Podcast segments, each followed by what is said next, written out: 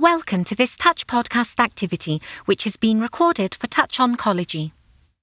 In this podcast, Professor Nicole Concin explores recent key developments in the management of patients with endometrial cancer, as presented at the ESGO 2023 Congress in Istanbul, Turkey. Aspects covered include the importance of molecular characterization and the latest clinical data for new and emerging agents, including immunotherapies and other agents in the treatment of advanced or recurrent endometrial cancer. Professor Concin also discusses with Dr. Mansoor Raza Mirza and Dr. Sandro Pignata how the latest developments may impact clinical practice. This activity is funded by an independent medical education grant from GlaxoSmithKline and is provided by Touch IME. I would like to welcome Professor Concin to review her selected presentations from ESGO 2023. A warm welcome to this webinar and podcast where we together review the new data that were presented at the ESGO Congress in Istanbul. Uh, I am delighted to have uh, two fantastic faculty members and close friends with me today, Professor Mansoor Mirza from Rigs Hospital in Copenhagen. He is medical oncologist and vice president of the ESGO and Professor Sandro Pignata from the Istituto Nazionale Tumori in Napoli, Italy, a key opinion leader in endometrial cancer, past president of the ENGOT. Uh, wonderful to have you here. My name is Nicole Concin. I'm gynae oncologist located at the Medical University of Innsbruck, and it's my particular pleasure to report on the Congress outcome as ESGO president.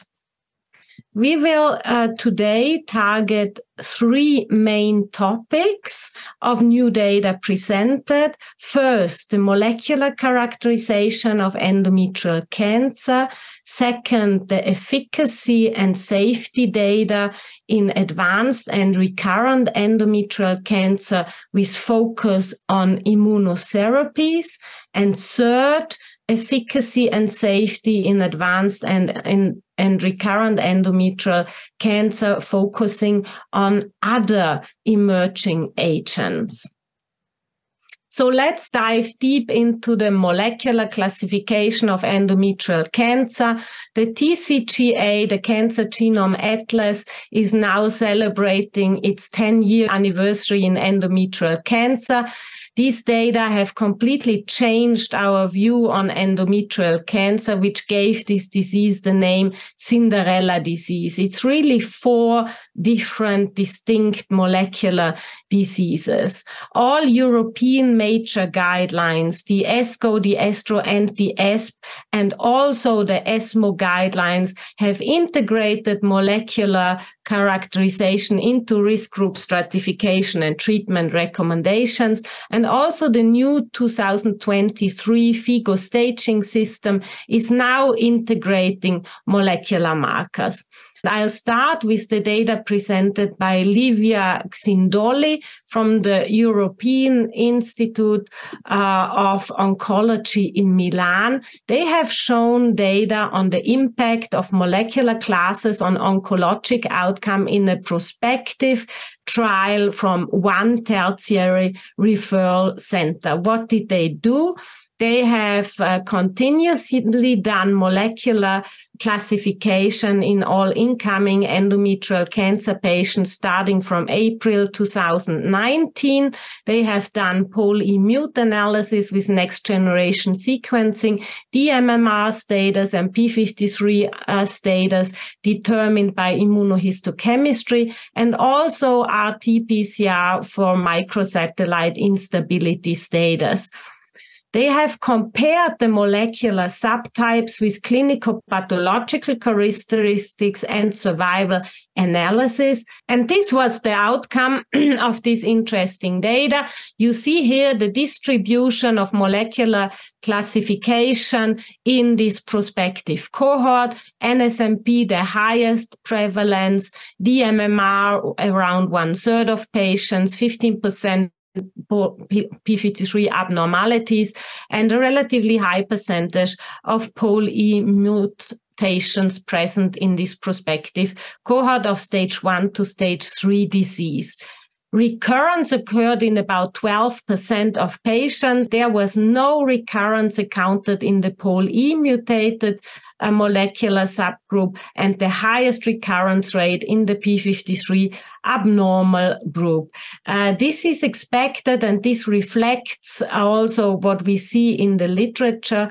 Pol E has a protective role and P53 abnormalities are a negative uh, predictive value for outcome of our patients.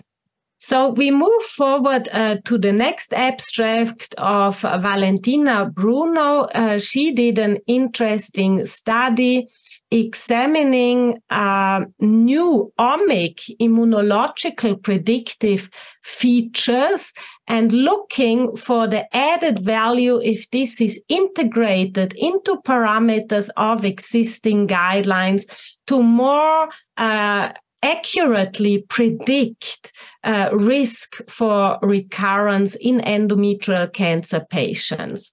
This group has studied the relative abundance of five main immune populations in public data and generated a machine learning based model for disease free survival probability prediction.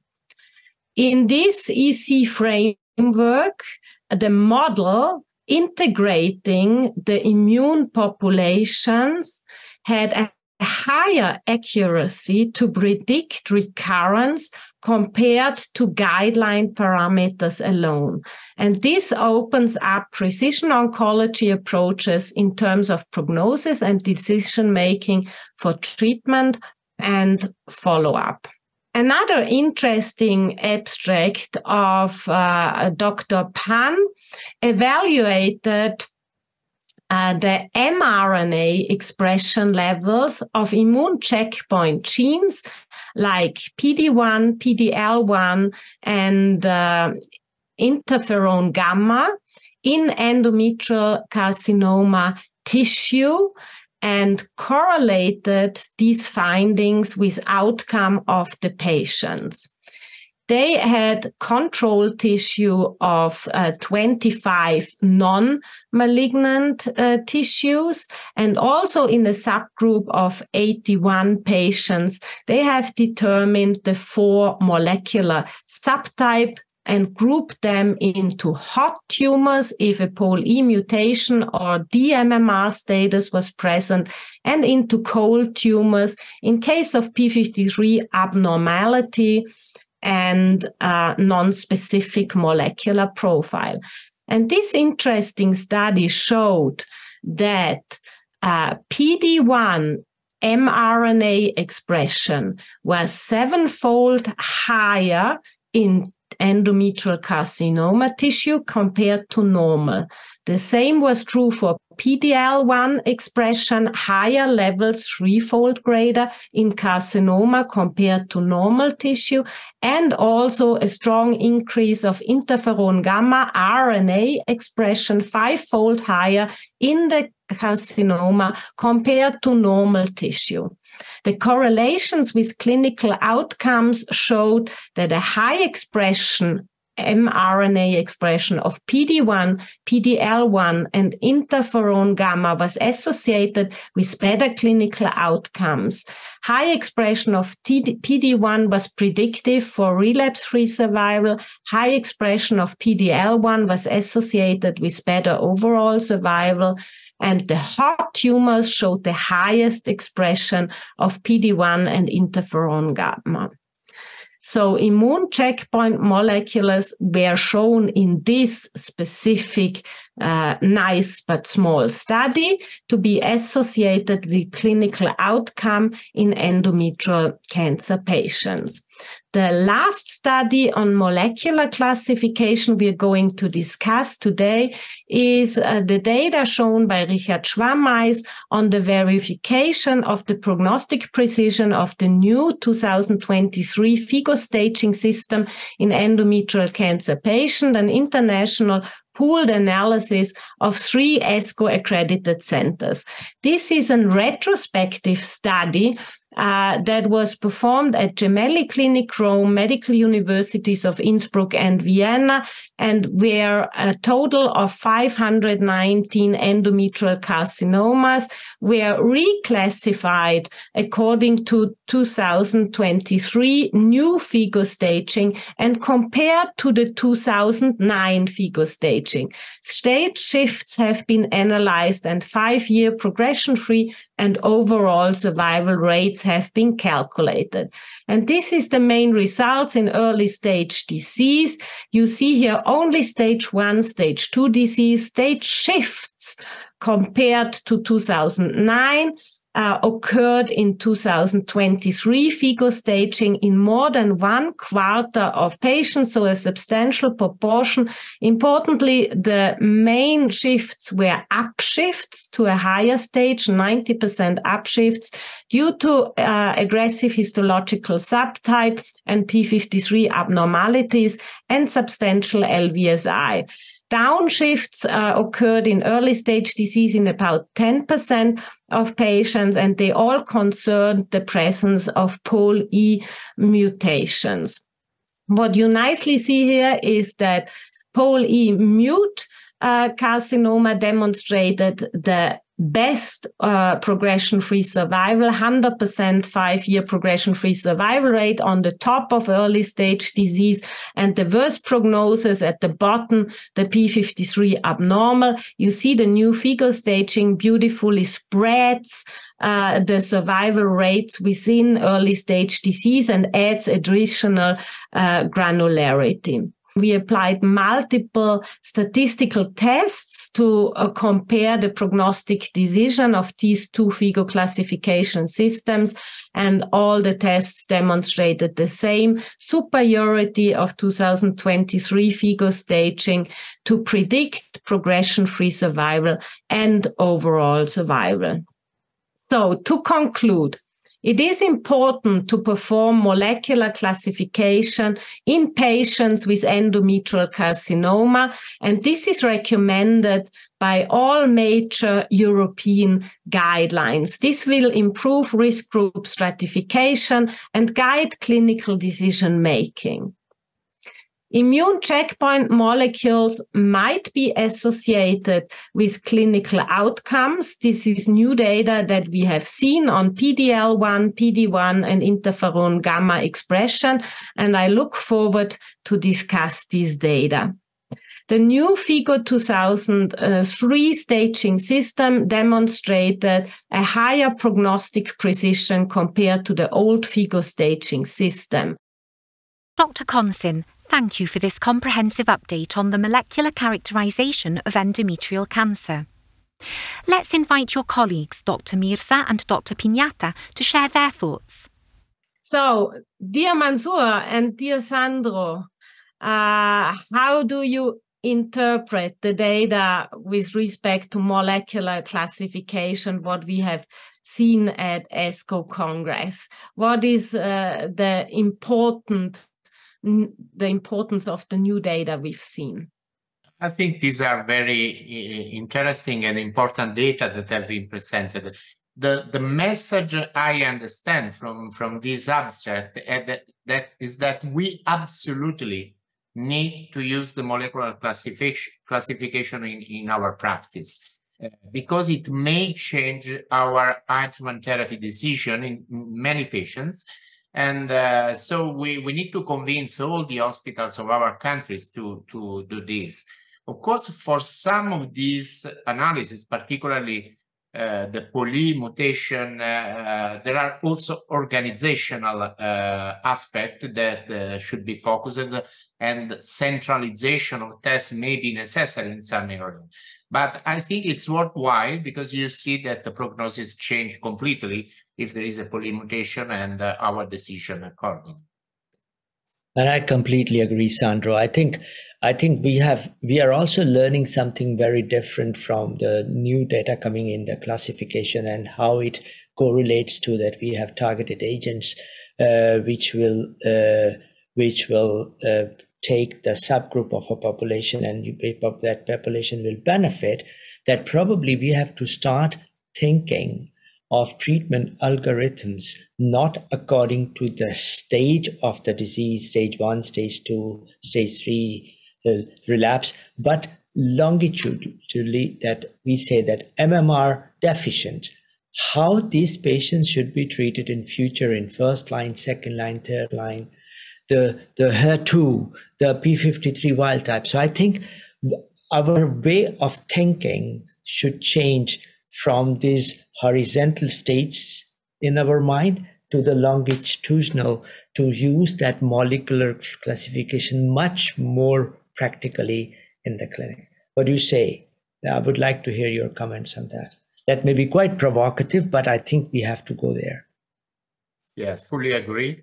And uh, I think we, we learned in ovarian cancer after many, many years that what we call ovarian cancer is not a single disease.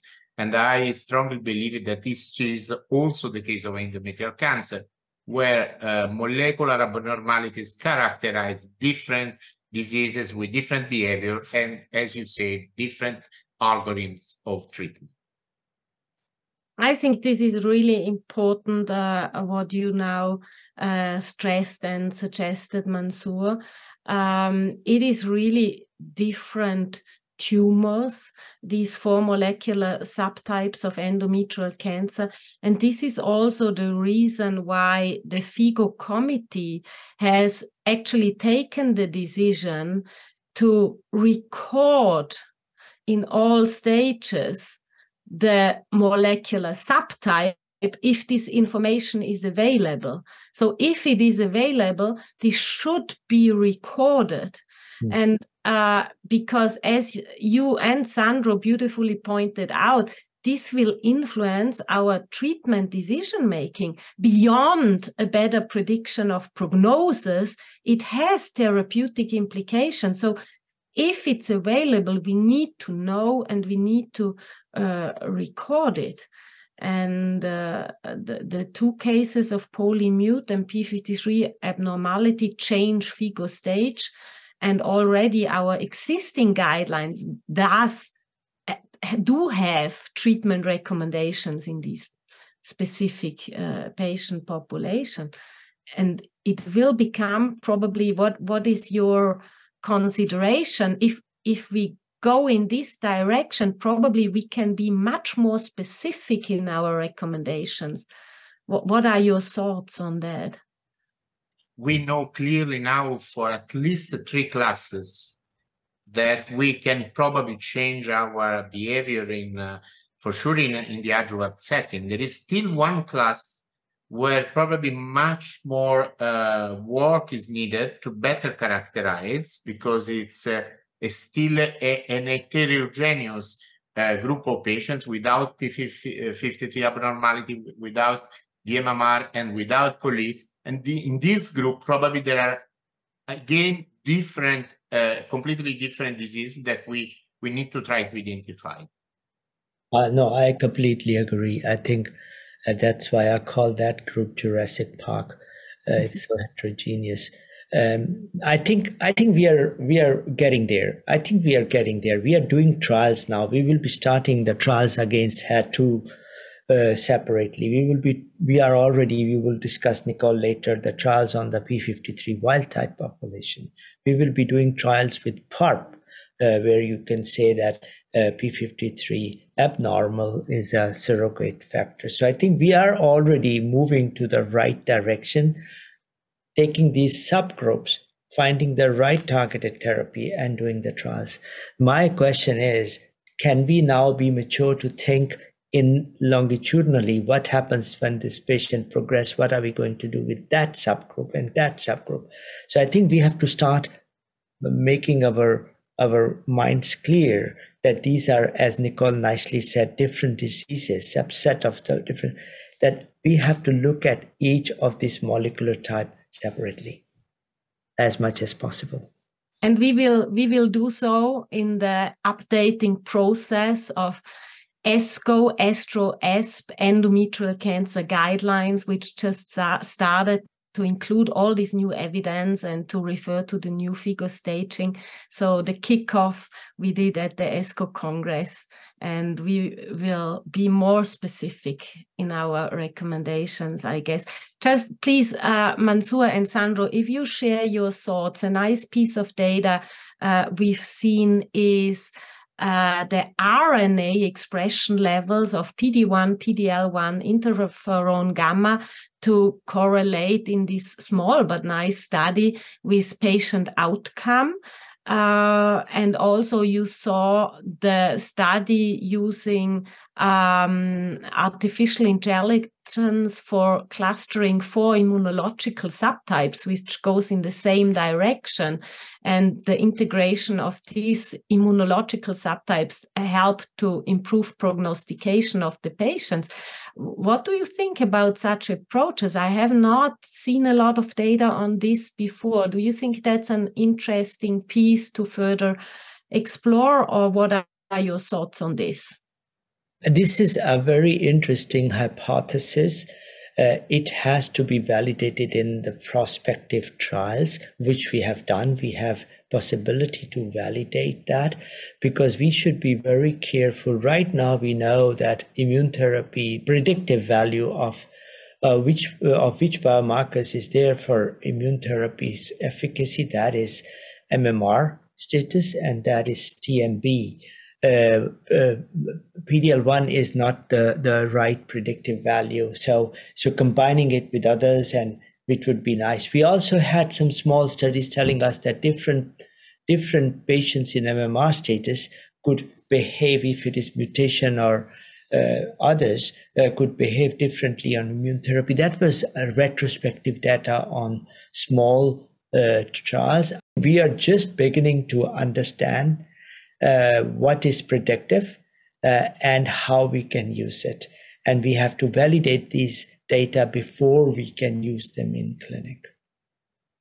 Fully agree with you. The validation in prospective uh, uh trials is, is crucial. Regarding PDL1 and uh, personally, of course, I agree that uh, it needs validation and further studies. Personally, I think PD, PD1, PDL1 is a more dynamic process than the genomic landscape. So it's not easy to catch the real meaning of this uh, expression level uh, from the RNA. But of course, we'll see uh, next studies. Regarding machine learning, uh, uh, I strongly believe that this is the future. The main problem is how to work on this. But there are we, we now uh, start to see uh, experiments done on, on genomic data, but even on morphology data. For example, the, the simple morphology in hematoxylin eosin can be uh, used to get to develop machine learning process that can identify the subtypes. I think this is the future for sure. Thank you to all three experts for their valuable insights. Now let's look at the latest efficacy and safety data in advanced or recurrent endometrial cancer, with a focus on new and emerging immunotherapies. Professor Concin, would you like to review your selected presentations on key data on this topic that were presented at ESGO 2023? We have seen uh, amazing randomized phase three data on immune therapy recently, both published in New England Journal of Medicine, the Ruby trial, and also the uh, NRG uh, GY 018 trial. And at ESGO Istanbul Congress, nice further analysis of Ruby trial have been shown, namely the twist analysis and also a closer look at the safety profile in this trial. And we have also seen the data on an antibody drug conjugate targeting uh, HER2 and the preliminary safety and efficacy data of this compound. And we will now dive first into this HER2 targeting ADC data. The compound is called DB1303 and it is uh, um, the data on preliminary efficacy and safety in an ongoing phase 1 2A trial in different solid tumors. And for the first time at ESGO Istanbul Congress, the initial data in the endometrial cancer cohort have been shown, which currently consists of 30 two endometrial cancer patients who were dosed with these compounds on seven and eight milligrams per kilogram IV every three weeks. The antibody drug conjugate, the payload of this uh, two targeting ADC is topoisomerase 1 inhibitor. In the endometrial carcinoma patients, the histologies included uh, serous endometrial carcinoma, adenocarcinoma, and also carcinosarcoma. We know that carcinosarcoma and serous tumors in endometrial uh, cancer, particularly, are the ones that harbor p53 abnormalities. And the ones who express HER2 measured by immunohistochemistry, one, two, or three plus, or also by in situ hybridization, positive for HER2 were included uh, in this trial. The median treatment duration was 2.6 months, and 90% of the patients remained on treatment. And we will see now the data on uh, the objective response rates, which was the primary endpoint, together with uh, safety, namely uh, equal or bigger grade 3 treatment emergent adverse events. And for the objective response rate, that 17 patients were uh, evaluable for response and of these uh, 17 patients, we saw responses in 10 patients. Two of four patients dosed at 7 milligrams and 8 of 13 patients dosed on 8 milligram. So showing a 50% and 60% objective response rate at 7 or 8 milligram per kilogram respectively. The disease control rate with this compound was uh, impressive with 94%. Regarding uh, the most common treatment emergent adverse events we've seen is vomiting, fatigue, and nausea and adverse events grade 3 equal or greater grade 3 were syncope, anemia, and hypo kalemia. There was no occurrence of interstitial lung disease and also no drug discontinuation or death due to treatment emergent adverse events. For the Ruby trial, we've seen uh, two interesting new pieces of data. I'll start with the Q twist data. What is Q twist? This is the quality adjusted time without symptoms of disease or toxicity. We all remember the Ruby trial. It is a phase three trial uh, in advanced and first recurrent endometrial carcinoma patients where uh, chemotherapy plus uh, dostarlimab and maintenance treatment with dostarlimab was compared to chemotherapy alone this uh, quality adjusted survival was calculated based on the safety population as the sum product of mean survival time in three mutually exclusive states. And one of these states was time without symptoms of progression or toxicity, the twist. And these data I will show you now for the overall population, for the DMMR population, and for the PMMR population. The median twist was significantly higher in the overall population in the DMMR population and in the PMMR uh, population with differences of 4.4, 5.4, and 2.6 months respectively, comparing dostarlimab plus chemotherapy versus pure chemotherapy. Thus, the addition of dostarlimab significantly improved quality adjusted survival in each of the three populations examined.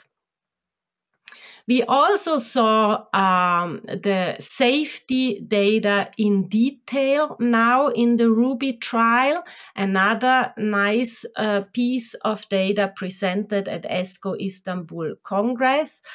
Um, we have seen the data of the safety population of a total of 487 patients.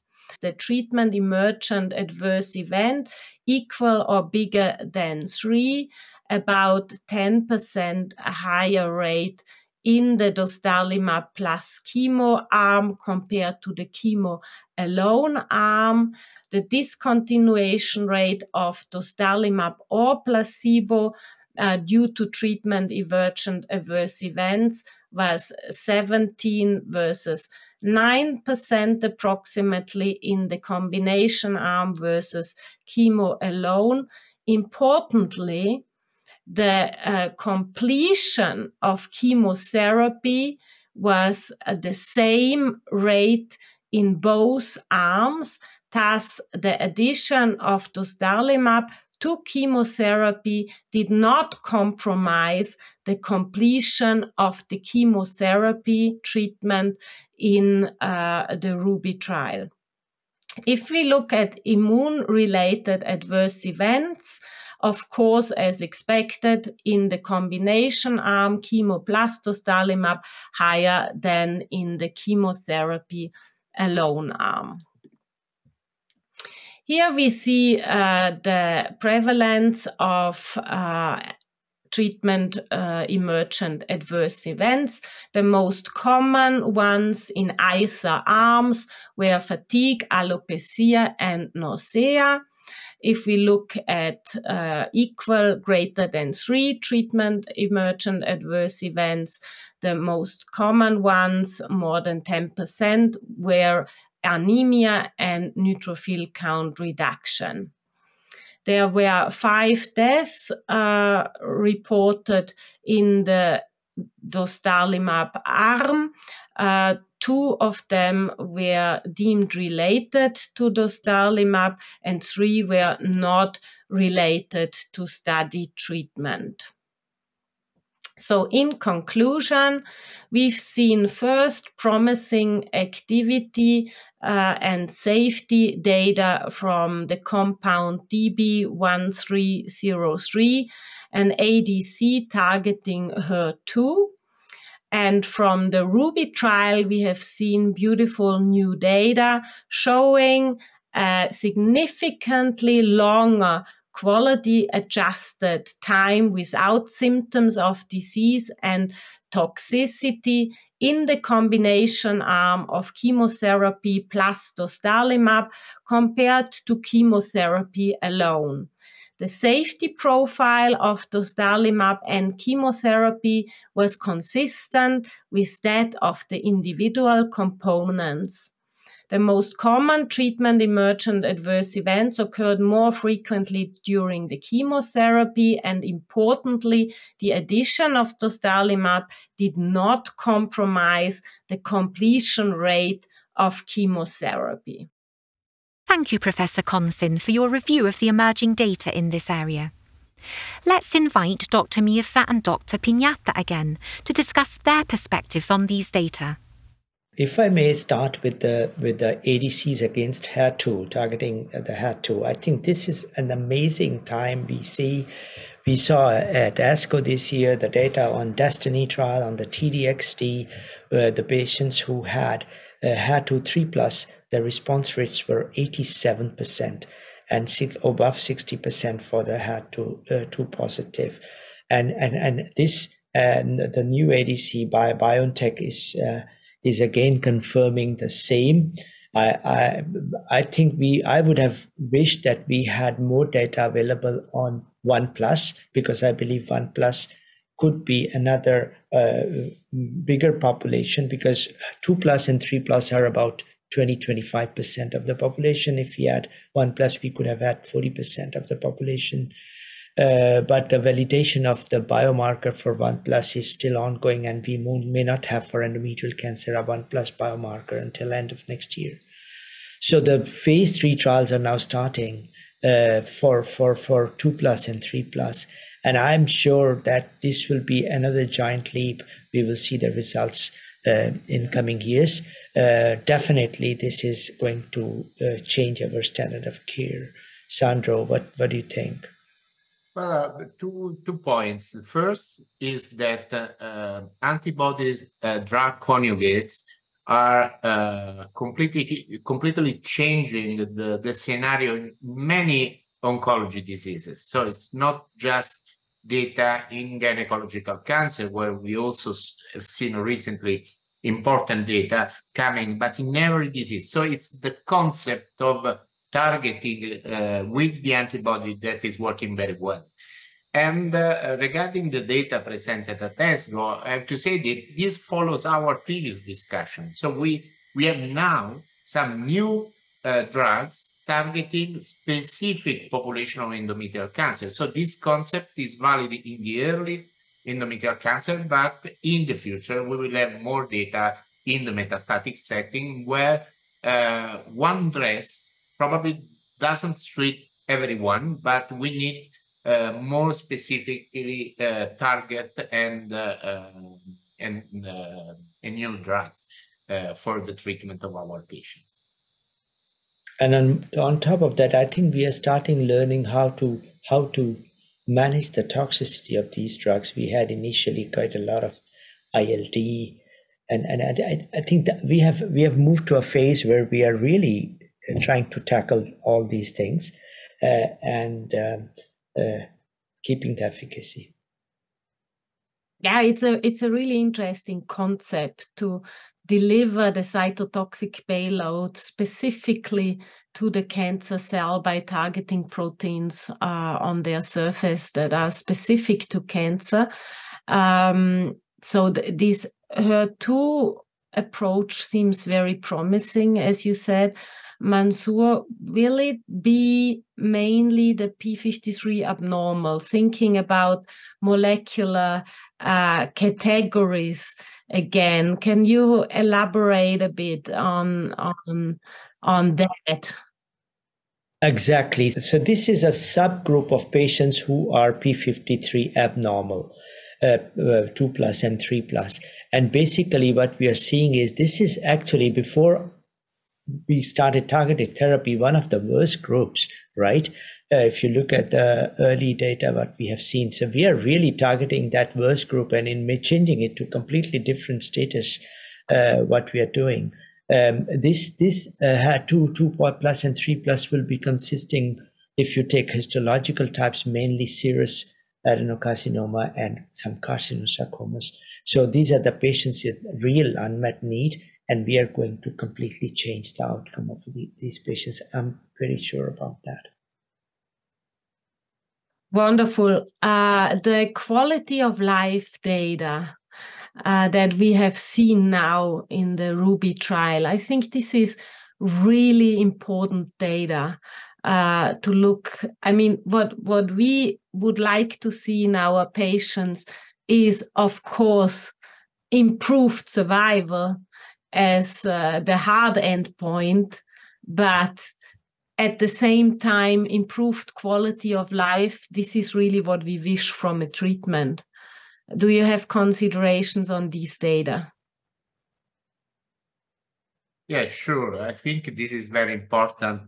Um, of note, uh, of course, the, the, the, trial was randomized, so uh, uh, it was a comparison uh, against placebo. But uh, in, in the practice, we are comparing a maintenance a therapy, chemotherapy with the maintenance compared to observation. So the fact that this maintenance uh, does not impair the quality of life and that the symptoms are not so strong uh, uh, in impairing the life of the patient is very important because the quantity data are fantastic in the particularly in the DMMR population and and so we these additional data presented at ESGO uh, I think are very reassuring us uh, on the patient point of view uh, because the symptoms are manageable and many of the symptoms we have seen are in the chemotherapy phase and are related to chemotherapy.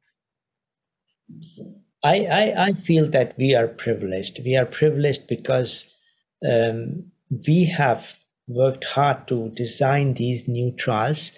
Uh, and we believed in uh, in these trials that they will change the outcome of our patients and we are seeing these results, these magnificent results in our lifetime. So that's that's the great, great feeling we all have. We are part of it, all of us, that we are improving, we are considerably improving the outcome of our patients regarding efficacy. If you look the Kaplan-Meier curves, especially in the DMMR population, you would see also in the overall survival, um, in the PFS after 12 months, they're just flattened at 60%. So we probably are curing some of these patients. And the same is the case for overall survival. Uh, toxicity profile is quite quite balanced and manageable. And on top of that, that we improved the patient reported outcomes. You saw the Q-TWiST data uh, today. So it's a win-win situation. We are completely changing the course of this disease. Uh, and as you said, uh, Nicole. This is a true Cinderella story. Uh, these are some really important points that you've made here, uh, particularly what Sandro said. I mean, we are adding a maintenance treatment uh, to patients with advanced stage and recurrent disease. So, how wonderful it is to see that this does not impair. Uh, opposite is true, the quality of life of the, of the patient. So, these are really uh, important data that we've seen here, and it, it's wonderful to see the overall uh, process and we're really lucky to to be there in that time where individualized treatment per molecular group is becoming the reality. Do you have considerations on the safety data that we've seen in Ruby trial? I no, I think um, most of the oncologists, gynecologists involved in endometrial cancer, but I, I have a, probably as a medical oncology a larger view uh, also in other diseases. I think uh, we learned that uh, a single agent immunotherapy, even if combined with chemotherapy, have a good safety profile. We are now, there is a training course, of course, in identifying and treating the immune-related uh, side effects, but uh, everything is feasible and uh, and the, the balance between the, the positive effect and the negative effect related to the side effect is totally uh, in favor of the treatment. That was an interesting discussion by our experts. Thank you. Professor Concin, let's move on now to the latest efficacy and safety data in advanced or recurrent endometrial cancer, with a focus now on other emerging agents. We have seen some nice new pieces of data at ESGO Istanbul Congress.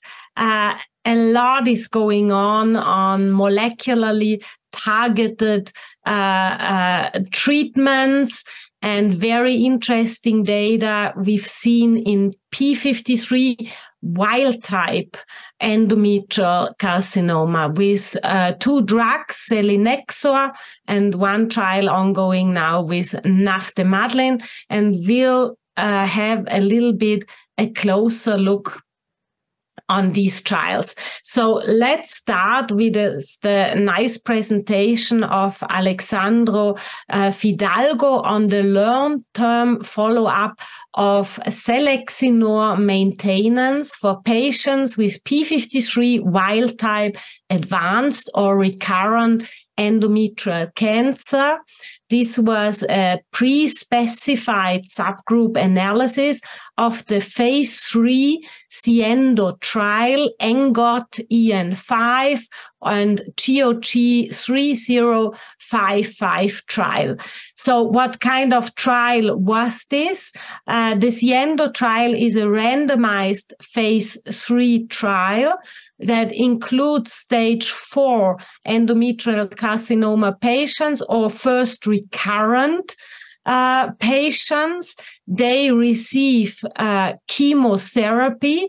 And when they respond to chemotherapy, they have been randomized to either receive maintenance treatment with selinexor or no maintenance treatment placebo. What is selinexor? Selinexor is an XPO1 inhibitor. This is a nuclear export inhibitor. And uh, by inhibiting nuclear export, many wild type tumor suppressor genes, such as P53, is kept in the nucleus. So it keeps the pro-apoptotic wild type tumor suppressor gene in the nucleus. We have now uh, seen presented at ESGO Istanbul Congress the long-term follow-up data of this trial with a median follow-up of more than 20 months.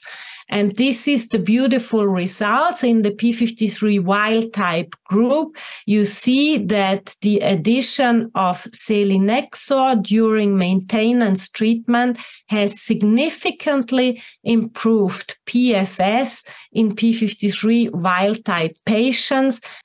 What's about the adverse events with this drug? The most common adverse events include nausea, vomiting, diarrhea.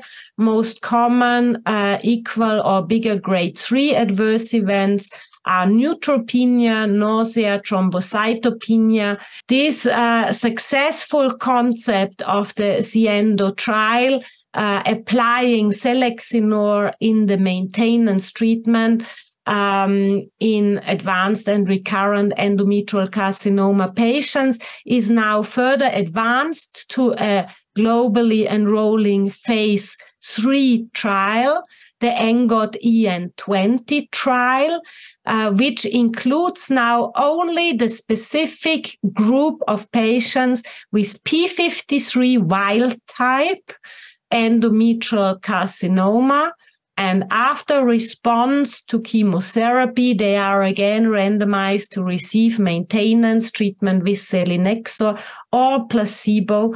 And we eagerly await uh, the results of this trial. Now we move on to another compound which uh, works in a similar direction as selinexor. Uh, the drug is navtemadlin. Navtemadlin is the is an MDM2 inhibitor, and MDM2 is the key negative regulator of uh, P53. So by inhibiting MDM2, you will also increase pro-apoptotic P53 wild type levels in the cancer cell. What is the design of uh, the trial, which is an ENGOT and GOG trial, ENGOT EN21, GOG 3089? This trial is in advanced stage four and first recurrent endometrial carcinoma patients. Uh, the patients receive chemotherapy uh, up to six cycles, and in case of complete or partial response to chemotherapy, the patients will receive in the part one of the study navtemadlin maintenance treatment at two different dose levels that are explored 180 milligrams or 240 milligrams every day. It's an oral drug, day one to day seven in a four weeks uh, cycle. And there is one arm as a control where no maintenance treatment is provided. This is part one. A phase two trial is the part one to explore the dose with the primary endpoint of recommended phase three dose. And then there follows the part two, which is a phase three trial where finally the randomization will take place for either maintenance treatment with navtemadlin at the dose determined in the part one or no maintenance treatment placebo.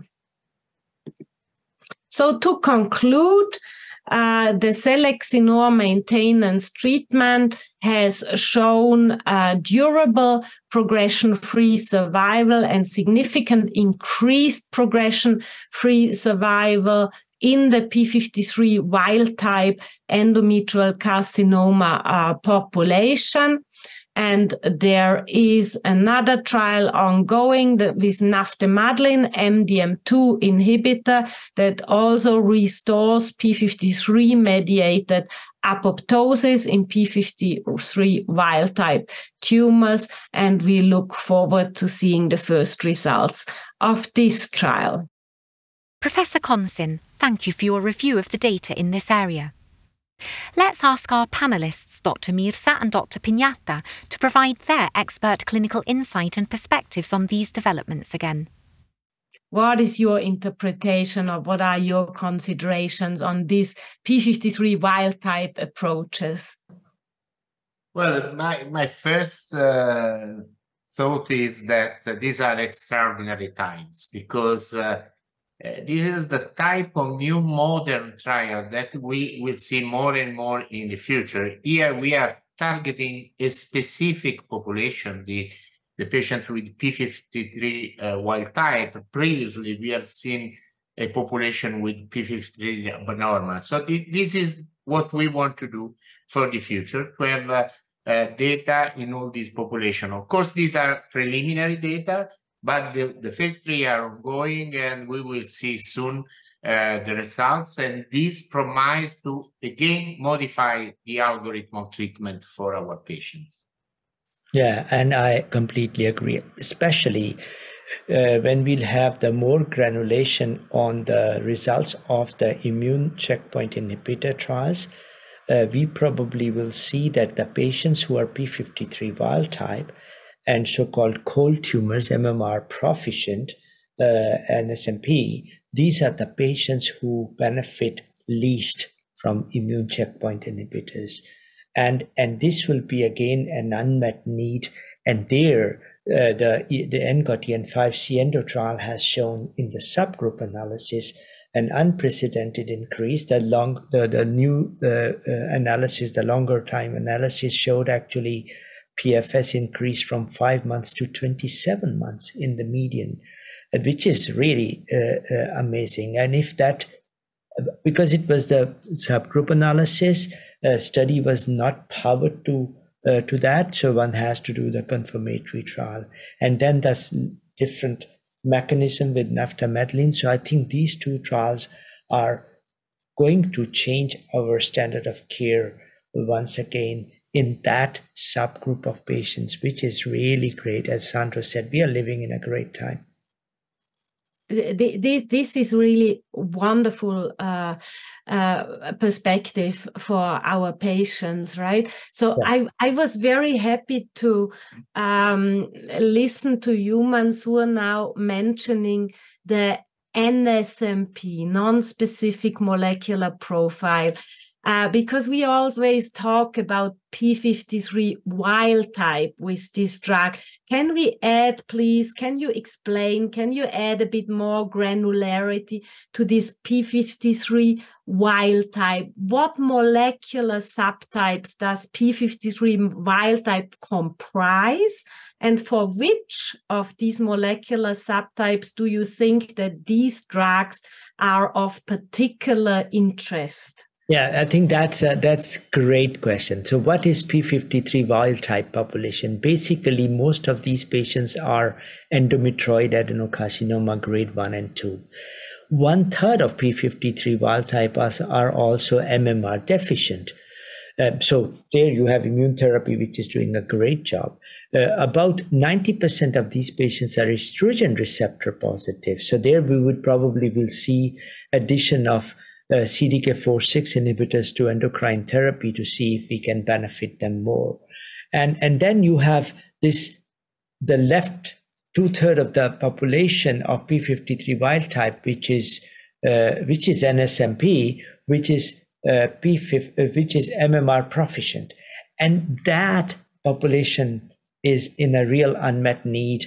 And I believe that we will see these drugs are doing miracles in whole P53 wild type population, including the, those who are DMMR. But for DMMR, we already have a very effective treatment available. But when it comes to MMRP subtype, I think we are going to really change their their their their outcome by these two drugs.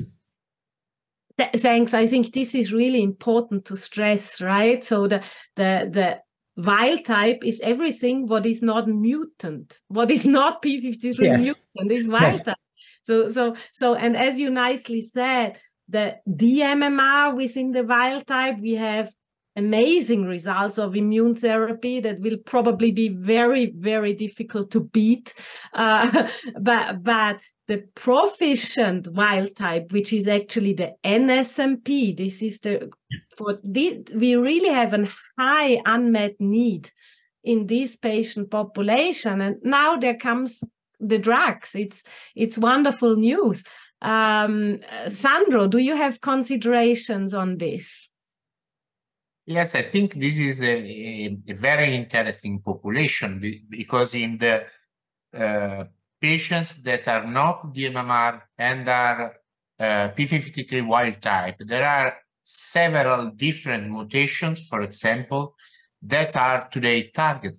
Think about uh, PI3 kinase inhibitors, think to new endocrine uh, therapies. And probably in some cases, we, we could combine treatments. Uh, of course, it will be difficult to design the studies because uh, if we do subgroups of subgroups, uh, it will be uh, difficult to enroll, but this is the task for ENGOT. Do you have more considerations on the NSMP or on other potential emerging drugs besides what we've now discussed? As Sandro has already mentioned, the PIK3CA, we are trying to put up uh, trials with the drugs which are uh, the, which are hitting the mTOR, big uh, PIK3CA pathways. Uh, there we are trying to develop the drugs with estrogen receptor positive disease with CDK4/6 inhibitors combination. Uh, so we are there are many other things happening which will which will be adding to it. Another thing we need still need, which is which is we haven't reached there, is in the same population uh, of so-called uh, uh, MMR NSMP, the the MMRP uh, wild type, there is a small subgroup of patients who are uh, who have a very high tumor mutational burden, and we have to figure out how we do we have a validated test to find that because these patients will again have benefit from immune checkpoint inhibitors more than uh, anything else. So I think we have to further divide these this subgroup into smaller and smaller population. But I'm sure that we can do trials in these subsets and subsets and and and show benefit for our patients. So the four molecular subtypes are not the end of the story. It's just the tip of the iceberg. The tip of the iceberg. It's just beginning. We will have more granularity within the molecular subtypes, and it's it's we're there to design the right trials for the right patient population this is this is a big challenge and i think with all the new opportunities and evidence also a big excitement uh, and good news for our patients I, I, would i would again like to to to to insist that we start stop thinking about first line second line no the first disease, then the relapse disease, and this. We should go the other way around. As I said, if we look at the MMRD population as separate and see what we do after progression and so on and so on, take the other population of, uh, you know, uh, HER2 and so on and so on. We have to rethink in our mind how we look at this disease, how we're going to treat this disease. Fully agree. Uh, Sandro, do you have summarizing final words? No, I also agree. What I can say is that all this information will be useful also for the patients that will recur after immunotherapy, because uh, also the MMR patients have some other abnormalities that can give us the opportunity to treat specifically in the recurrence. So it's uh, really a, an evolving landscape, uh, that of endometrial cancer. So it's important to know these molecular characteristics at diagnosis and at relapse. Uh, I want to thank this wonderful faculty. Uh, Mansoor, Sandro, thank you very much for sharing your important considerations and for joining this discussion. And I want to thank the audience for watching this uh, webcast and this podcast. And I hope you enjoyed reviewing the latest data of ESGO Congress in Istanbul 23 with us. I hope to see you soon. Bye. Thank you for listening to this Touch podcast. You can access more content on this topic on Touch Oncology at www.touchoncology.com.